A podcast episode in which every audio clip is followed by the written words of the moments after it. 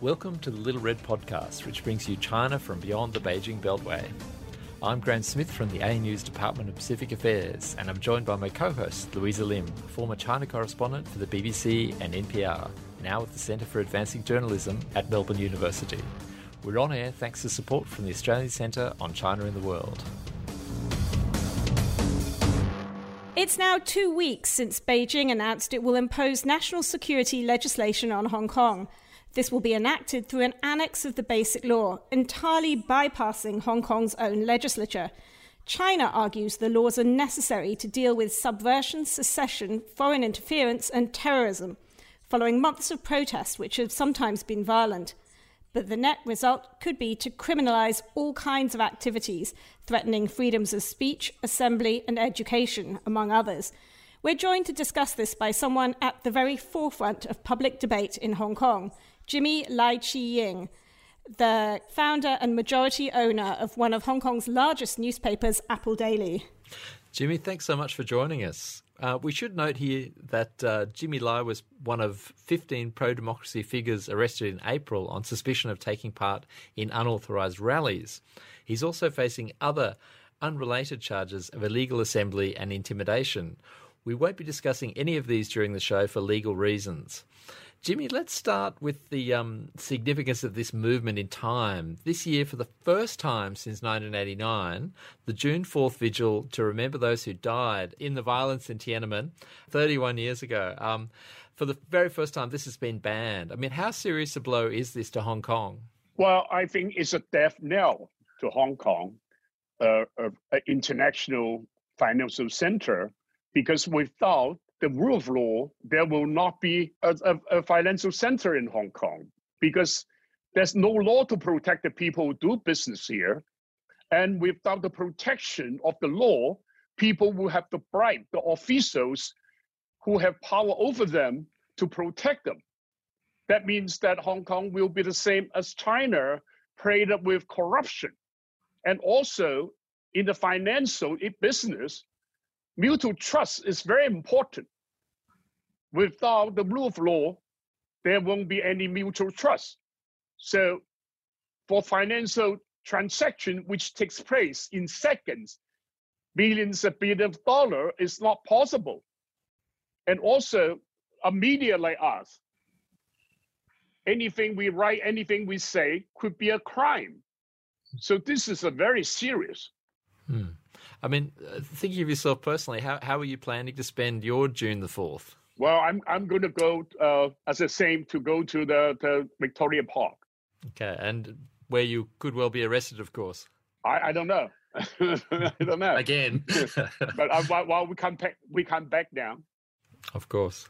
When it comes to that legislation, you've said that Hong Kong was China's last miracle, and the imposition of the legislation marks the end of the miracle, the killing of the proverbial golden goose. I mean, why do you think Beijing is so willing to sacrifice this golden goose? I just don't know. I think, you know, if they want to impose the, the national security law, they should know that it would destroy Hong Kong as it is, because after the announcement in the Google search or the social media, the most topic people are searching or talk about is immigration. So a lot of people are preparing to leave Hong Kong. Even those who are pro-China are advocating the national security law are secretly moving the money and selling the assets to move the money to overseas. So you can see that a lot of people are, you know, are trying to move their money, selling their property, and move away. Especially those Chinese from China who bought property in Hong Kong for the sake of Hong Kong's rule of law, the safety, and the freedom. Now they see all this is gone. So they are also selling their property and leave because they are actually buying property not just for the property's sake, but for the freedom and the rule of law. That's why the price of Hong Kong's real estate has jacked up so high. So I think, you know, a, a lot of people are planning, you know, there are only two choices for people here those who leave and mm. those who stay and fight on, like myself, But I'm sure there's a, a, a third kind of people who just keep a low profile and quiet and willing to accept to be subs, uh, subversive to the Chinese rule. So, do you think Beijing has just calculated that Hong Kong is not worth it as a financial center? That they're willing to kill that role that Hong Kong has played for so long? I, I wonder what, whatever they think justify the situation now, because China is having economic demise very seriously after the coronavirus. You know, so many people out of jobs, so many business collapsed, and so much wealth was destroyed. And they are actually in a very critical economic situation.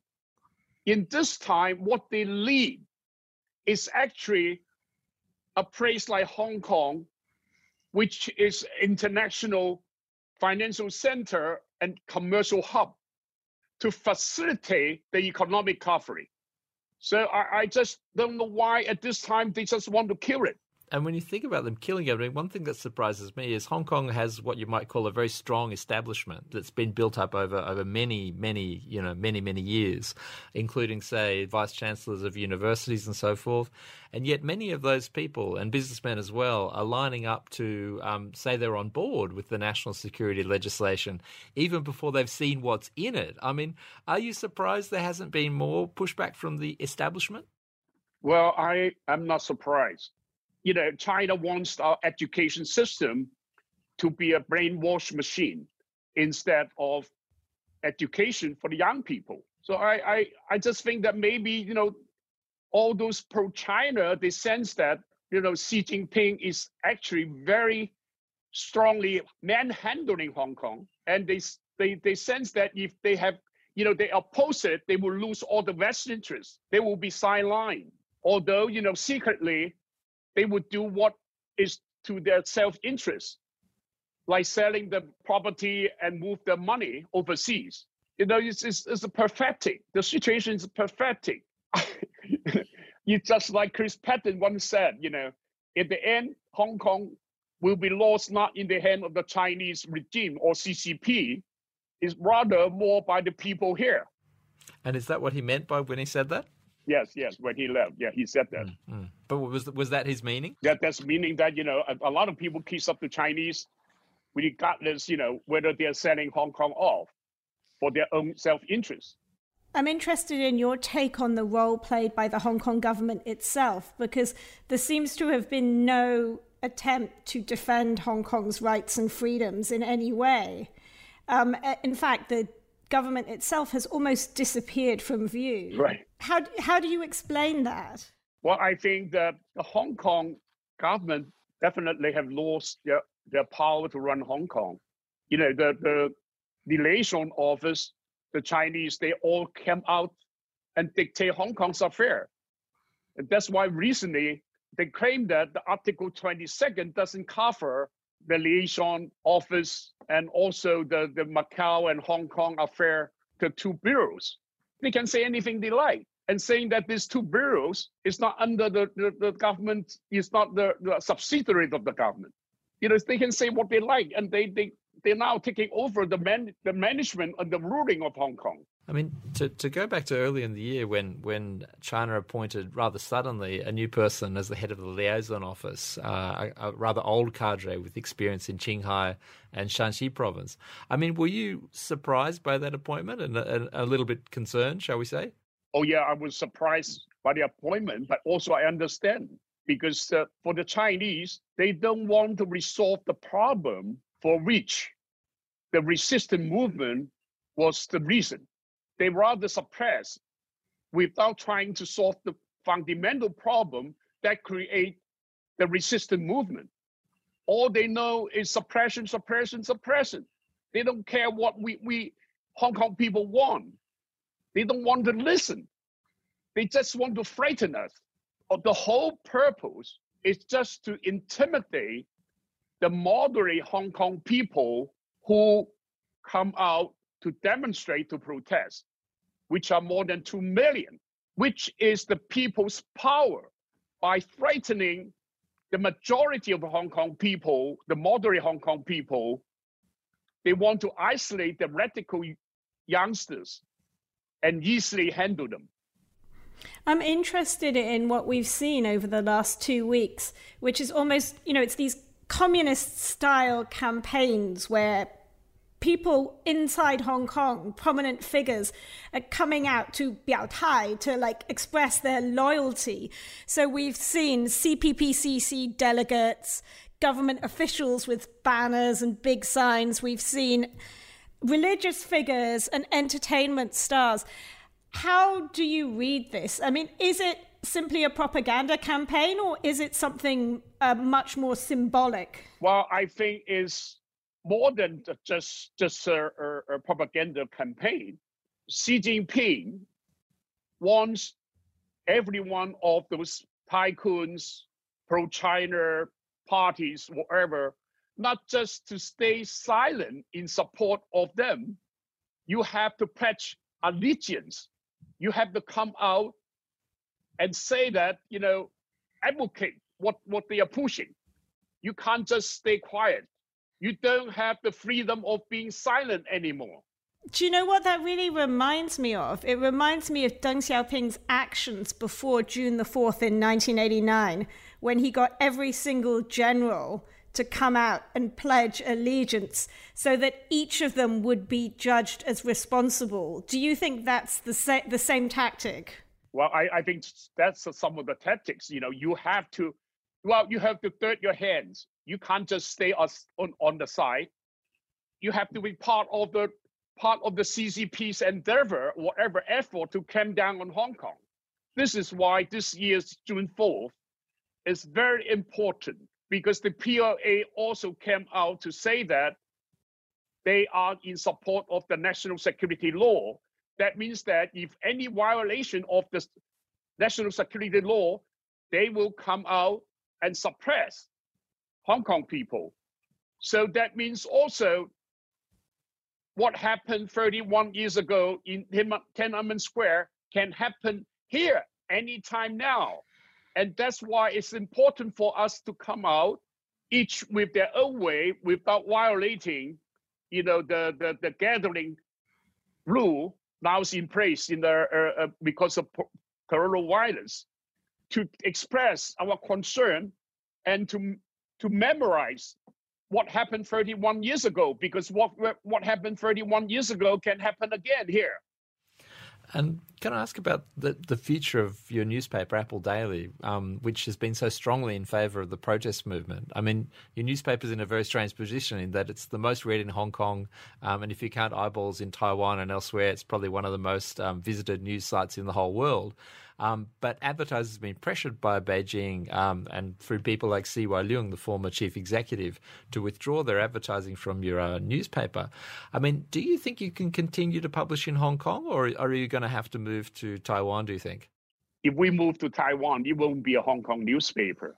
Mm. Definitely, after the national security law, the operation as a free press is going to be not just difficult but dangerous. But we have no choice but to fight on, but to you know to go on with it.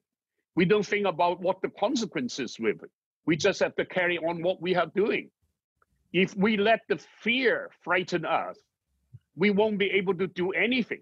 Is I mean, I've noticed that you've just started publishing in English. Is that a, a new part of this strategy? Well, because we are losing a lot of money. That if we, ha- we have overseas subscribers financially, it can help us a bit. Hmm. But the most important thing is we, we can have overseas subscribers, especially American subscribers, in a substantial amount. That could be a good political po- protection for us. This is what the strategy is. That's why we launched it a few days ago, although it's just an initial stage that I don't think the quality and all we do is up to the standard yet. But in the next couple of months, there will be a great, you know, much greater improvement because we are we are still recruiting people to do the to do a better job. Because the, I mean, the fate of the newspaper industry in Hong Kong has been quite extreme. You know, once there was something like more than 70 daily newspapers spanning the whole spectrum of opinion, and now almost everybody has fallen into line. Apple Daily is the only standout, which is not kind of pro government and pro China. How does it feel to kind of be in that position? Well, you feel your responsibility to, to slug it through, to go on then we have no choice. But I mean, what happens if they start, you know, as you say, anything that you write could be a crime? If they start laying charges against reporters and editors and how, how to go on? Well, we don't know. We have to deal it day by day. and, and that's why recently I've taken on the executive chairman instead of non-executive chairman because I want to take all the responsibility. I can't I cannot my I cannot let my people take the responsibility if anything happens. But possibly extending your operations more to the US and and if you like, um, so for example, your Twitter feed, you've started to. Um, which you opened quite recently, you uh, add in Donald Trump and so forth in your uh, in your tweets, and I've noticed the Global Times is you know not not shy of you know using this as evidence to say, aha, look, Apple Daily is in league with um, with Donald Trump. Um, I mean, isn't there also something of a, a risk to that strategy too? Well, let's face it, without the international, the West support, especially American government support, we have nothing. Mm. We can't fight on.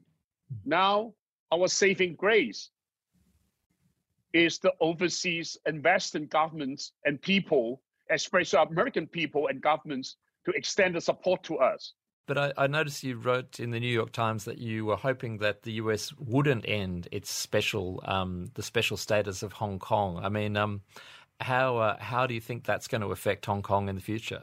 Well, I think if they they revoke the Human Right and Democracy Democracy Act and all the you know the the, the, the special status of Hong Kong, Hong Kong is dead.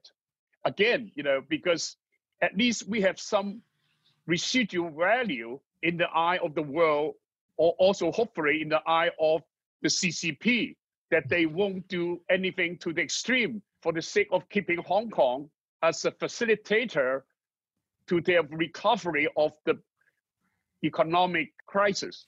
And I mean, this is sort of how it's sold in a way is that despite the fact that the Hong Kong Stock Exchange dropped, I think, a thousand points as when they announced the legislation, uh, it, it's being sold internally as this is a way to give certainty to the business community. I mean, you know, do you think there's any way that strategy could possibly work? Well, it's not going to work without the rule of law. Whatever they say, there won't be a financial center. It also CCP can tear up the basic law in front of the world. It shows how it shows that there's this respect of law. If they, you know, if people don't trust the CCP can, you know, can abide by the law, how can people do business here? And we've recently seen um, an announcement by Boris Johnson, the UK Prime Minister, that they're offering a potential path to residency in the UK for up to 3 million Hong Kongers. I mean, do you think this is something that is helpful, or is it something that's just going to hasten the end of Hong Kong that anybody who will can go? Well, I, I think it's, it's a help because as I said, a lot of a lot of people want to leave. Especially, I think this exercise I hope can favor these young people because the BNO holders are mostly older people. Because a lot of young people who were born after the British left are the young people who are fighting most courageously if they know that worst come to worst, they can leave Hong Kong and live in UK. That will be a great boost to their confidence and courage. I think it's very important that the UK give us the right of abode to the young people. And do you feel that the Hong Kong has been basically, until now, pretty much abandoned by the UK? I would say so. I hope that now they waken up and do something for us. What else would you like to see them doing? I think, well, they can't do much, to be honest. You know, whatever they do, America has to take the, the, the leadership. I hope that President Trump can do what he promised that there will be serious consequences if CCP imposes the national security law, which I think he will do because I believe that you know it's very good for his campaign. If he have a series of sanctions and punishment except against the Chinese in stages, uh, and using this as a strategy for the campaign, that will be very effective in, in, in vindicating the resentment people have of the destruction of life, job, and wealth during the coronavirus. The American people are very upset about the Chinese, and they want the government to do something to vindicate this. You know, I think if President Trump can actually have a series of sanctions and punishments in stages to exact against the Chinese government, that would be a very good strategy. The the timing is. I mean, now President Trump is a, has his own domestic difficulties. The same Facing a very difficult, you know, yeah, situation, especially the riot now. I hope the riot will will come down in a couple of days. Um, I, I wanted to ask you about this there's a you know there's always been a lot of talk in the movement of this idea of nam tao like burn it all down crash and crash and burn you know if we burn you burn with us. And this thought that maybe hong kong needs to be destroyed and just something might be reborn from that. How do you view this this philosophy? Well eventually maybe maybe we have to do that. But now we still have a chance to salvage the, the situation if America can come down hard on CCP. You know, we might have a chance because considering how serious the situation, the economic situation in China is, if they back if they back down just because the American is, you know, is is dealing hardball and very hard with them, I think they may back down, and we may have more time while we even may be safe. I mean, I hope you're right because you know one thing that always concerns me with uh, a leader like Xi Jinping is that he his main concern seems to be with the party itself. So he's not so much worried about his image in China or certainly not in Hong Kong, um, but he is worried about appearing tough uh, to the cadres. So in some ways, uh, you know, I, I, he just can can't appear to back down if if you know what I mean. His strongman appearance could be the weakness inside. It doesn't mean that he doesn't have operants. In such a situation, a lot of, of, of his operants are getting ready, you know, to fight back. He's not in a very secure situation. Uh. What he has done, the one Belt One Road is in disaster. The, the Huawei 5G disaster. The relationship with the US is worse than ever. And Deng Xiaoping once said, whoever is friendly with the US will have prosperity. And that proved him right. In the last 30 years, or more than 30 years, the relationship with the US has been very benign. And the economy has been going, you know, has been proving and improving, and they have become the second largest uh, economy in, in the world.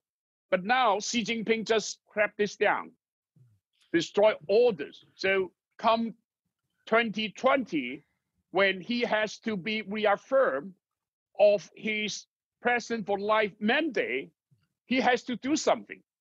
Maybe what he thinks that what he has to do something is to cram down on Hong Kong or even take over ta- Taiwan. His credential for the People's National Congress to reaffirm his uh, presidency in life a couple of days ago, one of my students, um, a lot of my students are from Hong Kong, and uh, they're suffering because you know their, their parents are being tear gassed while they're stuck in Australia. Um, so it puts them in a terrible situation.